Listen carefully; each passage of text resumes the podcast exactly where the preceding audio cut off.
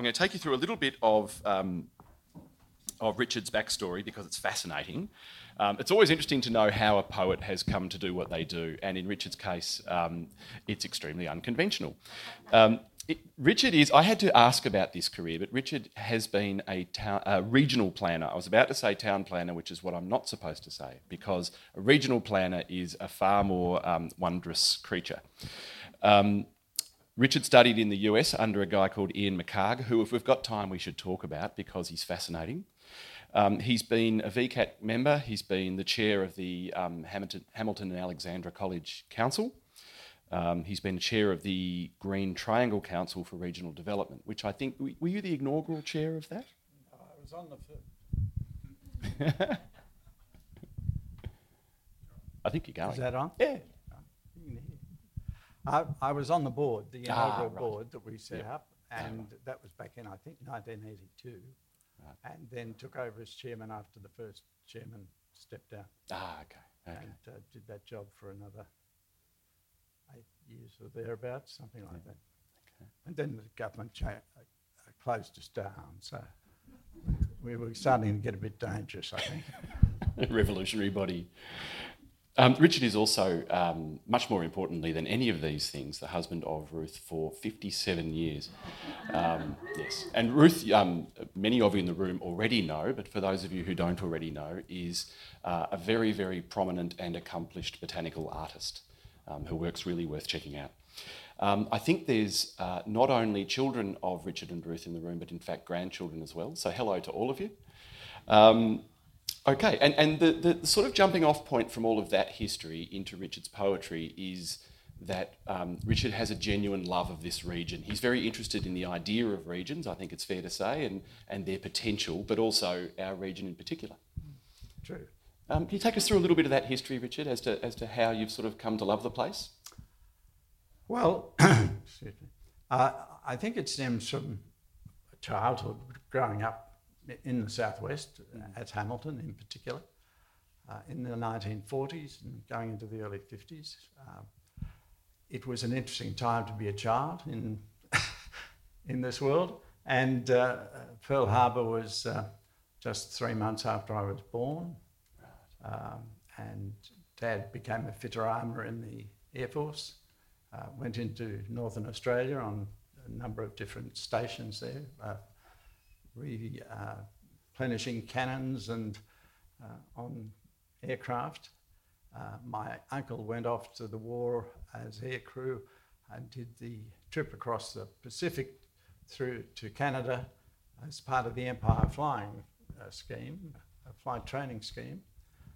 And while there, they discovered he had an inner ear issue and couldn't become part of flight crew. And so they said, Well, you're on this trip now, you're going to continue uh, and go through, right through to Britain. And he spent the war in RAF headquarters at Kodak House in London for five years.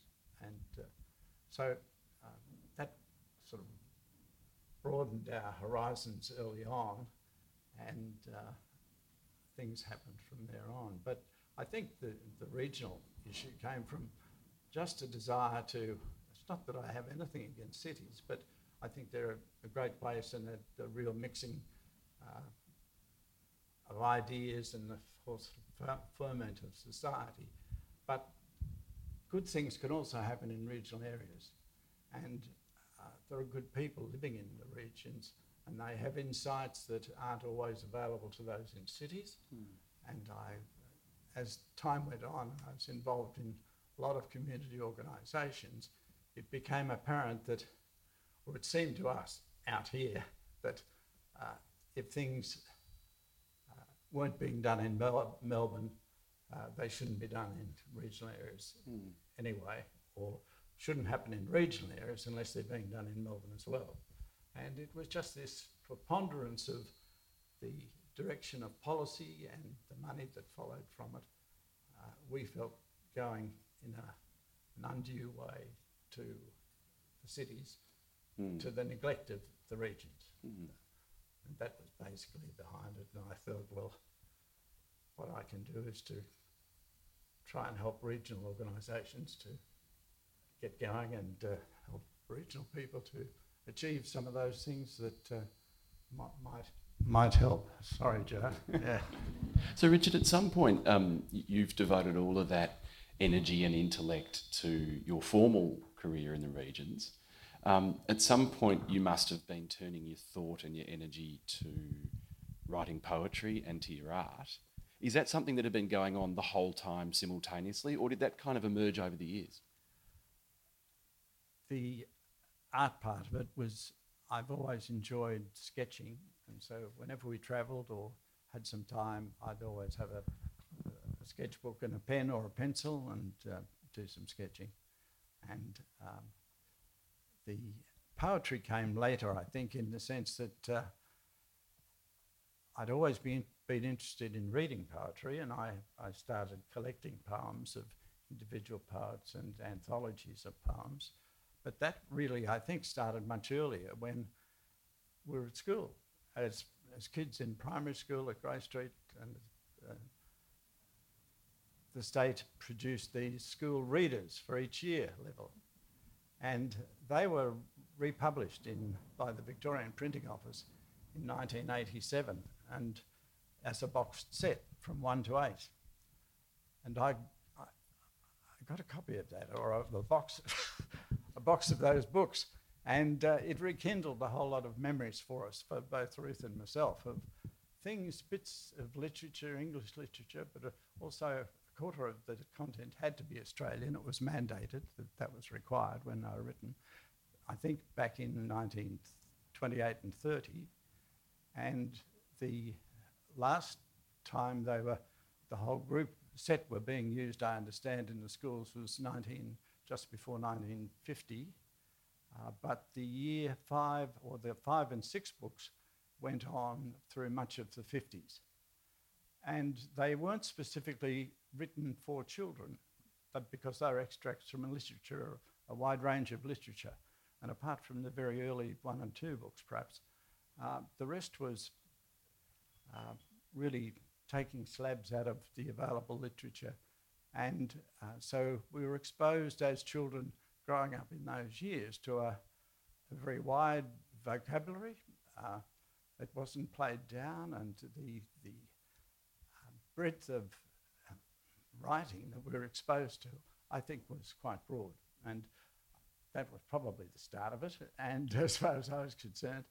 And then later on, someone, uh, we had a tennis group that played uh, tennis for 35 years together on a Saturday afternoon We'd still be there this afternoon if it was on, but uh, some of us are no longer here. So despite but the gale. it's Despite the gale, yes. And at, at one time, I, I um, always at the start of the season, the person who was one of our three hosts, uh, are all tennis courts on properties, uh, would send out a, an invitation, and that was in. Uh, it was a, I suppose you'd call it doggerel, and uh, my reply was equally uh, canine, but it, it, uh, it, it did start a habit of putting things in that form in writing, and followed on from there. But that sort of takes me to an interesting point about you that you have this ability as an artist and you have this ability with poetry. When you encounter something around us in, in the landscape or whatever it might be, um, how do you decide which way to respond? How do you know whether something is an image or a set of words? The thing I do at the time is to, the first thing I go to is the sketchbook, uh, because that's the thing that I can't do once I leave the site to, to the same, with the same purpose. That way I can, I can remember things broadly, but it's, I like to do something while I'm there. Uh, and the one instance, um, but then the, it's, it's the process of walking through the landscape or walking on the beach early in the mornings, or it might be just a passing comment someone makes that uh, sticks. And, uh, uh, and when you mix with farmers, they're people who spend a lot of time alone and are often uh, some of our most succinct uh, philosophers, I think. Mm. they manage to, you know, come up with some uh, just uh, quite concise summaries of things that just ring bells. And the, the one thing that comes to mind today is that uh, one of the little haikus in here called Covered uh, was an expression that um, one of the, our riding, bike riding group in the morning, an 84 year old ex homer, John Gubbins by name, who uh, arrived one morning and said, Now we've got to wear these nose bags. Uh, while COVID was on, you see, and so uh, the little haiku that's called "Covered" uh, came from just that that expression, and that's just an example of how things happen. But uh, we're, I think, we grab and collect bits and pieces where we go. Might be something on the ground, it might be something we see, uh, it might be an imprint on the beach, um, might be a group of people doing something or animals doing something. And, and are these things, are they rumbling around in your head for a period of time before they're committed to paper? Sometimes, yes, quite Yeah. often. Other, since I've been trying to write some poetry, though, of course, I tend to hurry home to a, to a notebook or, or try and have something with me to write, write an idea on because it's, it's very frustrating when you know you've had a, an interesting experience or you've, you've noticed something and you wake up the next morning and you think, what the heck was it? uh, and that can happen very, particularly at this age. So you're not one of these people who writes on sticky notes on the steering wheel at 100 k's an hour. No, no, I don't don't do that. But uh, I'm not averse to stopping by the side of the road. And Much safer mode. um, so there must be, I imagine, a lot more verse that you have compiled over recent years than is in Oddfellows. How did you start to narrow it down, and how did you have the sense that there was a collection forming? I think it was the the COVID uh, and the experience of the lockdown over Right. the last 18 months or so, uh, because as someone once said, or many people have said probably, it's not until we have these constraints placed on us where we can't do things that we really find out what it is we'd like to do. And it seemed very easy for me to say, well, here we are, we no social engagements, we uh, can't even have friends in, uh, we're stuck here, we need to do something with the time and place, and uh, so I started doing that. I- And part of it was taking this online uh, writing program with a chap called uh, Adam Wyeth, who is an Englishman now, has lived in Ireland for some years as a young man, and he has an associate position with one of the theatres in Dublin. Along the way, he's a very accomplished poet himself. He's a, a reader, a close reader of Seamus, as Seamus Heaney called him, of poetry, uh, and uh, is a s- writes essays and plays, and several of his plays have been produced not only in uh, Ireland but on the continent and in Britain as well. So there must have been a point, if I think back to sort of March last year when um, I was coming in here and getting jigsaws from Joe, and I, I was worried she was going to run out of jigsaws, that none of us really knew how open ended that situation was. And so you're building a project in a small way at first by doing the course, and you knew that you had some collected poetry behind you. Um, you mu- it must have been hard to know the scale of what it was you were embarking on. Well, I wasn't embarking on a book. Mm, right. I was embarking on a writing program. Yeah. Uh, it only became apparent that perhaps there might be something there that we could put together just as a record of some time spent, as it were. And um, I, the stuff that would had been done before that, some of which I've kept, uh, some of which had previously been published in uh, a local anthology that Brian Edwards was that I acknowledge in the uh, um, acknowledgements at the beginning, beginning of this book. And Brian, I think it's influenced a lot of people in the district. To, Certainly Joe their- and I and other people. Yes. Yeah, you should explain a bit more about Brian, I guess. Yes, well, Brian was an academic um, in literature at um, Deakin University in Geelong. Uh, it turns out that Brian and I were at uh, residential college at uni, in residence in Queens, back in the uh, late 50s, early 60s. And um, he was a and still is a nice, nice fella. He's uh, play, used to play a very good game of cricket, and he was a good footballer.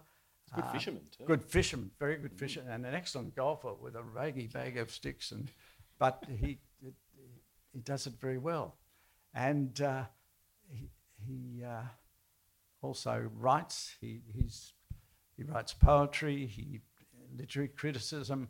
He analyses literature in a big way, and he has some favourite authors that he, he follows, and uh, a really interesting man who's contributed a lot to uh, the development of uh, literary pursuits in and around the state, I think, and probably further afield. Yeah. Yeah. So, um, at some stage, you must have moved to a phase where you were bringing some of your poems into a collection, and other ones you're casting aside. How are those? Dec- are they emotional decisions? Are they ruthless intellectual decisions? I wouldn't call them emotional decisions. uh, I, uh, you do get that to have a sense of uh, ownership of, Mm. of your writing. I, I, I agree with that, that element of it, but uh, some things that became quite apparent during the course of that quite intense sort of response to, to a 10 sort of module, module uh, program that I was doing Right. they just wouldn't go any further. Yeah. Uh, See, that sounds ruthless. but uh, there are other things that sometimes there was elements of things I'd done in the past that I took and then developed Yeah. some more, and so it was a mix mix of those things, John. Okay. So there are, I think, were there three sections to the book? Oh, there's, I think five. Ah, okay. But yes. Oh, there are then two. Yeah. the, it's really just it was just for me a way of uh, not necessarily trying to group similar things, but uh, break them up a little, little bit, make it a little bit more of a, an interesting read. Yeah.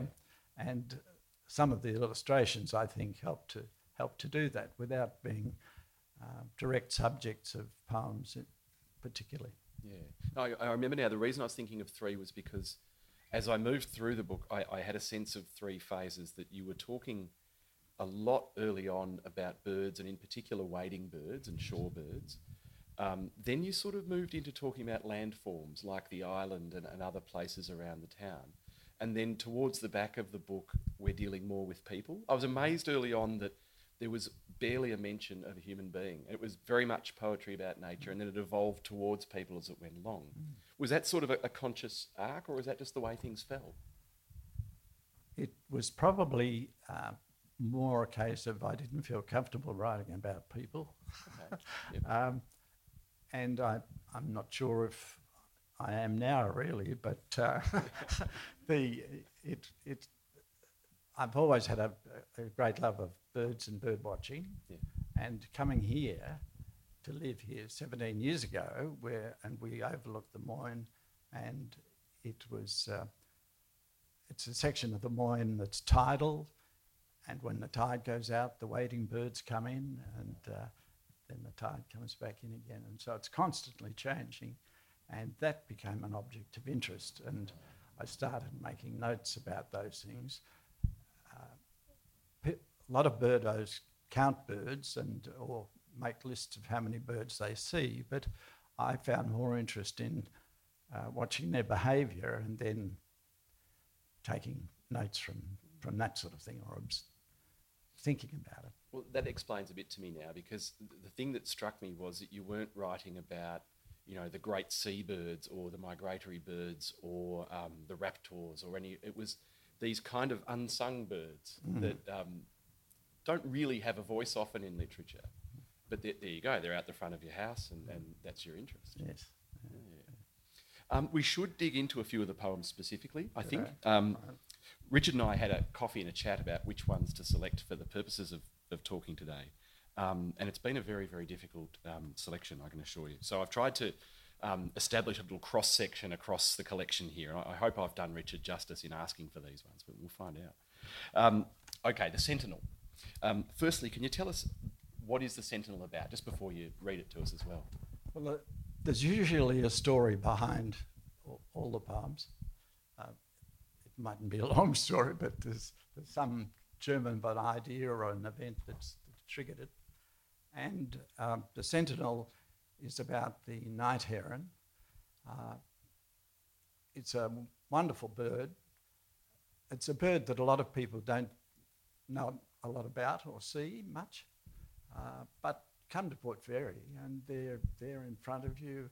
Take a walk along the wharf and they're still there in front of you. And uh, you look up in the tree and they're roosting in the tree. So anywhere around the river, you'll see night herons most of the year, but uh, particularly uh, when the fishing season's on and uh, the boats are coming in with the catch and it's an easy feed. Mm. So, would you like me to read? Yes, now? please. Forget my shaking of the mic. It's just to, to get the visual effect of a wind. In the, you want me to hold Michael book, or are you good? No, I think you're right. Thanks. Shuttered against the moonlight of the ebbing tide, the night heron transits the estuary with the rhythm of a flying fox, alighting on a favoured rock where it watches and waits, feathered basilisk. Replenished at night's end, the bird retraces its path in the pre dawn gloom, its progress marked by an eerie quack until rising above the village and the wharf, it settles in the willow myrtle's roost. There is no truce for the bluefin tuna. Fishermen have returned from the continental shelf, winched their boats from the water, and cleaned the catch. Steadfast night heron watches from a bollard. Hunched and alert, its black crowned head nestled in rufous wings, the capuchin sentinel of the Moyne waits. When it strikes, in a moment it is up and away, a crimson veil streaming from the choicest offcut held in its gleaming beak. Beautiful. Now, th- there's so much I'm interested in in here, but in particular, I had to look up basilisk. It's a good word. Terrible it? confession, but yes. I had to look it up too. and, and the thing is, it changes the whole nature of the poem because they're quite a malevolent thing. They are. And, yeah. and I've noticed just recently, as a result of uh, some uh, watching we've been doing, uh, that uh, Harry Potter has uh, made it a real thing for us. And uh, so basilisks now have a currency that uh, is much more current than yeah, perhaps it yeah, was a few years ago. You were ahead of the curve. Oh. um, so a reptile that uh, I think mythologically can kill or paralyze with its stare? Certainly malevolent. Yeah, mm. yeah, yeah. Mm. So I'm thinking about night herons in a whole different way. Um, but also, it, the way you, you talk in the poem about the routine of the bird figuring out that the fishermen are coming in and cleaning their catch and that there'll be an easy offcut from that, which reminded me of the very same thing that the stingray is doing under the wharf, mm. that they seem to become um, sort of. Uh, Symbiotic relationship. Yeah, yeah, yeah, yeah, beautiful. And it, it's very much, I mean, that's um, as a location very much of the wharves, isn't it? Mm. Because when you mentioned them on, on the bollards, and that's how I would see a night heron is, yes. is on that yeah. old woodwork. Yeah. yeah. Um, should we move to um, Island Easter Saturday? This one's a bit longer, um, and, and it's, I think this really captures, particularly this afternoon, this kind of atmosphere. Yes. He... Who would, who would leave a phone on? Thank you, Bob. Unlike uh, last Easter Saturday, the most recent one, it's obviously urgent. It's Richard's phone. Easter Saturday this year was a wonderful day. It mm. was a day to go swimming, and but uh, Easter, the Easter last year during the lockdown was a very wild day. So that's really where this came from. The island Easter Saturday. Shafts of sunlight catch wave crests as the aquamarine swells become spray and vapour against the 30,000 year old basalt reefs and coastline. Wind and waves united in a demonic chorus, and we are mute. Chestnut teal shelter behind the causeway, and broken waves pour through the passage. We struggle to stay upright as the chop of the incoming tide slops over the training wall. There is a stench of rotting kelp carried on the wind. Everything is f- fixed and upright, is moving, mobile creatures, undercover coupling. 20,000 short tailed shearwaters left their burrows for the East Asian flyway and the North Pacific. And here on the island, the scavenger gulls, ibis, and ragged winged ravens clean up the immature mutton birds killed by predatory cats, rats, and foxes. Black wallabies cluster in the few Norfolk Island pines and shrubs, grazing the green pick, their dark chocolate coats as dense as fur seals. An echidna burrows into the sandbank with his powerful claws. Few would tangle with his coat of sharp yellow spikes. At the island's southernmost point,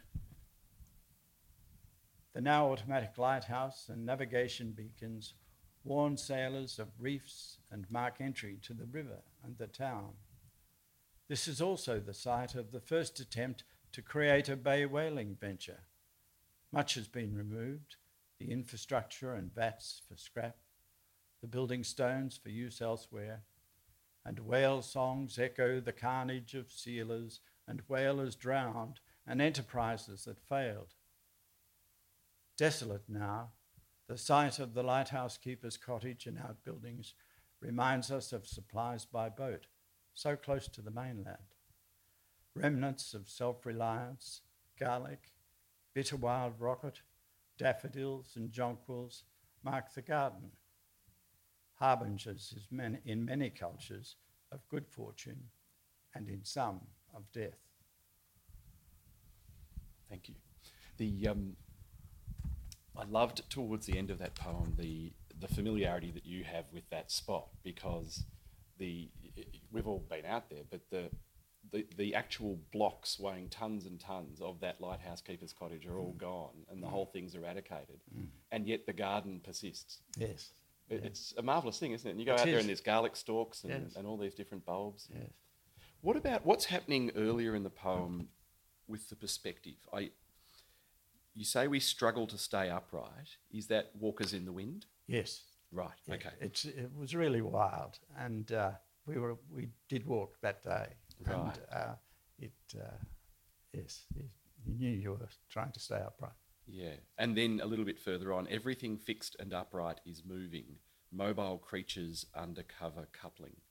What's going on there? Well, there's a lot of burrowing animals out there, mm. and uh, not just the mutton birds. There's, there's others as well, and uh, uh, it's a bit like a brownout in a city birth rate increases in those times. Nine months later. Yeah, Just no television. Just a thought. Yeah. um, and then you, you, reveal a little bit of your environmental consciousness about the place with the reference to cats, rats, and foxes, mm. which is a constant issue out there. Yes. Yeah. It's lovely. Um, all right, I'm going to move you on to Oddfellows itself. I think in, in music verbiage we would call this the title track.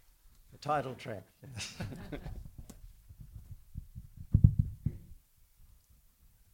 cover, they call it, uh, when someone else plays it. Is that the yes, idea? yeah, yeah. I should be getting someone else to play this one. um, yes, I, I don't have a lot of inanimate objects that are friends, but the bridge is one of them. Because when I wake up in the morning, it's the first thing I see. Uh, it's the bridge over the Moyne, and uh, I look up from the bed, and if the blinds open far enough, I can I can see the bridge. And so it uh, takes an important part in, in our life, my life. And uh, the only other, well, the other inanimate objects I think of that uh, are friends, uh, probably books mm. the other main one.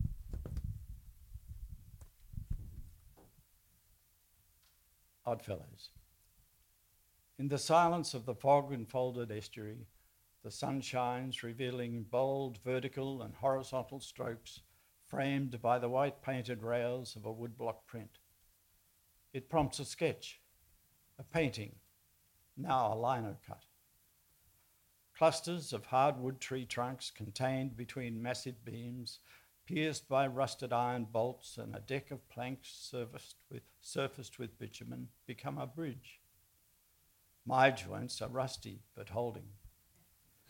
Few months of the year pass when a work crew is not out or under the bridge, slowing the ravages of rot. The repairs will never be finished. Mine are just beginning and will last while Medicare and I persist. the deck surface is cracked by stress, and the movement of heavy vehicles causes the timbers to rattle.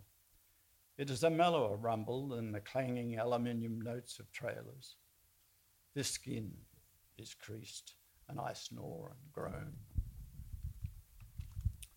Beneath the bridge, the waters of the ebb tide flow downstream from the productive shallows of the loch to the low productivity of the ocean.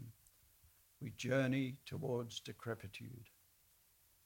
At dusk, its form becomes a shuttered silhouette against the sunset estuary, reflecting fleet, pl- reflecting fleet pulses of gold, red, purple, and mauve. It is a path to activity and community, or a way to a place of refuge and reflection. At the end, a muffled rumble comes from the darkness as my friend of the dawn and evening says good night. If it is one of the last things I see, I shall be content to be by our hearth. I love that last line. It's all pretty jocular till then, but that's quite a statement. Um, it, it's interesting, isn't it, when, when they do works on the bridge. You suddenly realise that the township is in fact very isolated mm. without mm. it, and mm. you have to drive all the way around the backside yes. to get out of town. As we had to while yeah. the big works were Yeah, I remember feeling outraged. That's going to take me eight minutes. Yeah. and also people um, getting their bike wheels stuck in it. Yeah, that was a real hazard. Yeah. Yes. Has, has that and now still been... is on the pedestrian path. I mean, a lot of people from the camping ground ride bikes over the timber sections on the on that pedestrian track on the side, on right. the yeah. uh, north side, and uh, that's quite hazardous. Right. Yeah. But when you say, you know, this is your inanimate friend, I, I, think isn't this one of the really serious jobs of poetry that you've taken a thing that's so ubiquitous that all of us deal with every day, mm. and I barely give it a thought. Mm. And then to see that, you have a whole different sense of the beauty of this thing, and it's it's kind of cycles of decay and maintenance. Yes. And and visually, it, it's it changes so much with the weather, and uh, you know, fog morning, and uh, it emerges out of the fog. Uh, at late mm. at night, early in the morning, it it changes form, and uh, that's interesting too. And it's kind of workmanlike, isn't it? It's not like something passing over the Seine. It's not grand. No, no, it's pretty humble. it is, yes, but good. Yeah, but good. But good. Yeah, yeah. That's a beautiful poem. Um, all right, next up, I think in the selections we had "Winter of Our Discontent." Yes, um, this comes from a couple of things.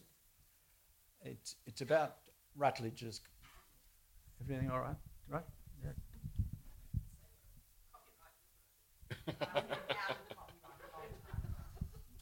oh, you're thinking of disco tent. That's a rave. I'll talk to you afterwards. it's about Rutledge's cutting, which is just down below Tower Hill. Um, and uh, at the time when I was writing it, it was a time of community concern about uncontrolled immigration into Australia. And so those two elements uh, came into play on this. Winter of our discontent. In July, seven rafts arrived in the bay, each with a thousand or more individuals on the move, working cooperatively, exploiting the resources of this economic zone, but without visas or work permits. They had come from across the Tasman, specialist inshore fly fishers fishers flying underwater in pursuit of prey seasonally unavailable in their own waters, just as our specialist fishers had gone to the North Pacific. Shapeshifters, on dull days the rafts are black, ominous. Then the sun shines, transforming them to virtuous white, striving only to survive and breed the next generation. We call them fluttering shearwaters. Late in March, others come to this storm racked coast. Small bands, exhausted, in indistinct garb, first seen on the periphery, then in the far lookers, two fluffy snowballs scurrying between wavelets of sand and desiccated kelp. Lack of winter food in the high country of the Southland has driven them to our shore, their own, waste in, their own race denied them new habitat. No jobs are lost. Our sea changers and shore dwellers have gone north on the flyway to the shrinking resource of Vietnam, Korea, and China. These working visitors have thrived on the insects, mollusks, worms, and larvae of the cutting. Five months on, replenished and fit, they flaunt the flashing chestnut and black bands of their breeding plumes. We call them double banded plovers. Inoffensive fellow creatures, they ask only for the chance to earn a living for a short time until they return home. For us, it is beauty and diversity they lend to our cosseted lives. Now, Richard, is that a political poem? You could say it has elements of politics in it, Hmm. Jock. Yes. yes, yes. I just wasn't sure how, how It- sort of. uh, I felt stronger about it a little while ago, but Yeah. yeah. Um, the other thing that it, it called to mind for me was that I, I think, particularly in busy times in Port Fairy, the place sometimes seems like a commodity. Like we've, we've developed a product that we're selling to visitors, and that it's all about the value of the houses or the quality of the coffee or whatever it might be. And, and that poems like that that you're writing, you're reminding us that it's a natural world and that there's, there's these migratory cycles going on and biological cycles going on that are completely separate to the, the commercial side of the town. Is that something that you dwell on a bit when you, when you write poems?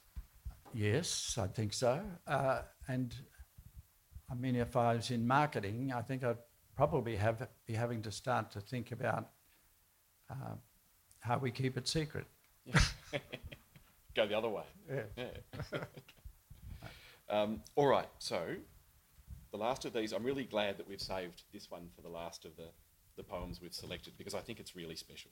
Um, and to me, this is Richard moving very firmly towards writing about people and, and in a very, very affecting way. Um, I better let you introduce it beyond that, Richard, I think. Good, uh, Jock. As soon as I managed to find the page, Uh, what have I got? 63. I do have it marked, but uh, trying to protect the mic as well.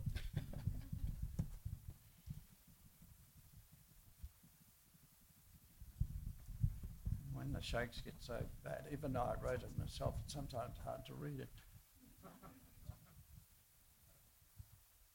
Yes, I don't think I need to say anything by way of introduction. Good. It's called An Ending. She released him from her embrace as the boy and his father drove off to the city. He could see his mum getting smaller, waving in the mirror. The resident master showed them to the dormitory he would share with five other boys his own age, all new to the school. His clothes unpacked, they had a cup of tea, scones, jam, and cream with the other families. After a walk through the grounds and a talk at the front gate, it was time to say goodbye.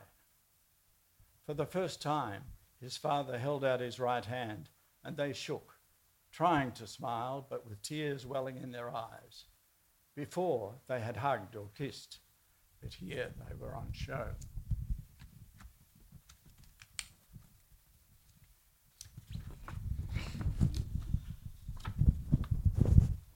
I shall get a page turner next time. That's a good idea. I'm sure it's a service I could offer. There we go.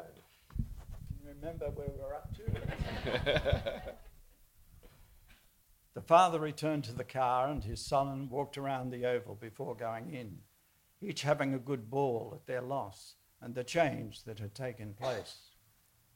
His care had passed to the school and staff. The parents were welcome to visit their son at home in his new setting, but by arrangement. Daily chats over meals were replaced by a much anticipated exchange of letters once a week and visits home in the school holidays. Their lives apart were another world, not all of which was shared. Once the moment had passed, some events didn't bear retelling. Now, the boy's you, Yes. and uh, you know, I, I, down through your enormous family life and, and decades and decades of, um, happy relationships, that moment obviously still burns pretty brightly for you. Yeah. Well, it's one of the things I've noticed about, about writing of any sort, but particularly with poetry, it's only when you sit down and start writing that uh, a whole lot of other things come back into your mind. Uh, I first noticed it when the boys would come home and t- talk about uh, how many, you know, generations or what the, a little bit about the family history. They had a, an exercise to do at school and had to report back. And we'd start telling them things about our respective families, and uh, and they had to pull us up because once you start, you, you keep remembering other things. And they, yeah, we were giving too much information. They wanted a few dates, a couple of generations, and that's the answer to that question. But uh, and so that's continued as I sit. And one of the things I, I learned to do during this thing, which you know very well, uh, with the during COVID and the writing uh, exercises, is you have to write every day. You need to just start off quite fast and just write for a quarter of an hour, fill a page or two with just whatever comes into your mind. And it's amazing what comes from those sorts of episodes. And uh, this was uh, another way in which some of that stuff comes to mind. So, had that incident, um, you know, of parting with your father, had that been a stone in your shoe all of these years, and you finally um, wrote it out, or have you written about it before and talked about it before? No, I haven't. Uh, and I, I, I mean, I, it wasn't a stone in my shoe. I got over it. probably the It's next, poignant, though. probably the next day, uh, because I, I enjoyed school. You? And Yeah. yeah. and so that was fine. But uh, and then I, I worked in the same office as my father for 33 years, Right. um, for in part at least. Uh, so I wasn't having any luck or, or any lack of uh, father uh, figures in my life. Ah. Well, the poem reads sense. very differently. The poem, it feels like a real severance. Well, it was the time. Mm. Yeah. yeah. Um, all right, well, that brings us to the end of the journey through Odd Fellows, which is, of course, for sale just over there behind us all. Um, and I urge you all to buy multiple copies. Um, and I'm just I'm thinking about time, Joe. Would you like us to take some questions now, or do we need to give everybody a bit of time um, for a break between, or what would you like? Yeah. Okay. Sure. Would anyone like to ask Richard a question about the poems? Or anything. Well, We can read another one. it's not a compulsory activity, by the way. Don't much. yes. When, when did you start writing poems? in a constant, oh, well, when I say constant, in a regular way, probably about, uh, when did Brian? When we came here 17 years ago, and we fairly early on got involved with uh, Brian Edwards' uh, writing group that he, that he had, and people would bring along examples of their work to monthly meetings and, and read them That was about 08, I reckon, wasn't it? about then, about 2008. And from then on, I was writing things reasonably regularly. And, and did you, so from when you started to now, did you, um, have you noticed that your poems to you uh, become more, should I say, better in your mind? I think it's it's what I've also found in the last few years, in particular, is that things only improve by going back into them and editing in them, cutting down, writing again, again and again and again. And that's, I think, the, the change that takes place. Just John. a last piece of advice, uh, Richard. Should I go back and teach my poetry class ten or fifteen more times? At least, John, you should you should keep doing it. It's uh, it was a great great fun. Kate, did you have a question? Yes. Richard, from memory, you have a number of poems that are in a haiku form. Yes, Yeah. yes. Um, can you just talk about, like, did you just decide I'll try and express this in a haiku with the disciplines of that form, or did you um, did it work the other way around? That this just seemed to be the best. for- You know, talk about the constraints of that Mm. form and what it does to your crystallising your expression. Yes, I, I had an interest in haiku uh, from just reading other other poems and uh, hearing people talk about poetry.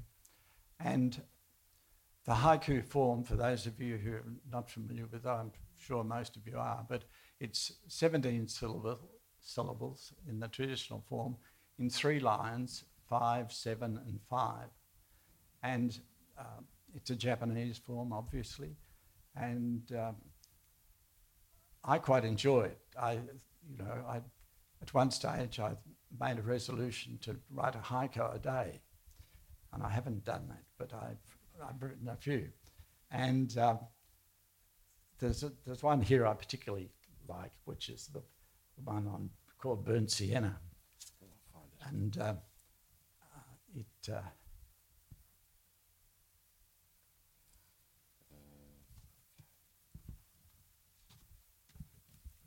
Coming up. Talk among yourselves. there it is. Oh, thanks, John. And it's um, self explanatory, I think. Kimberley shelters, Dreamtime, Song Lines, Ancient Art, Old Fella Yarns, New Light. And the great thing about haikus, I think, is they're often well, in the traditional form, they're nature related. Uh, they often have a seasonal influence, but certainly a quite a specific uh, reference to nature in one form or other. And um, they're, I think they're capable of saying a lot with a few, few words.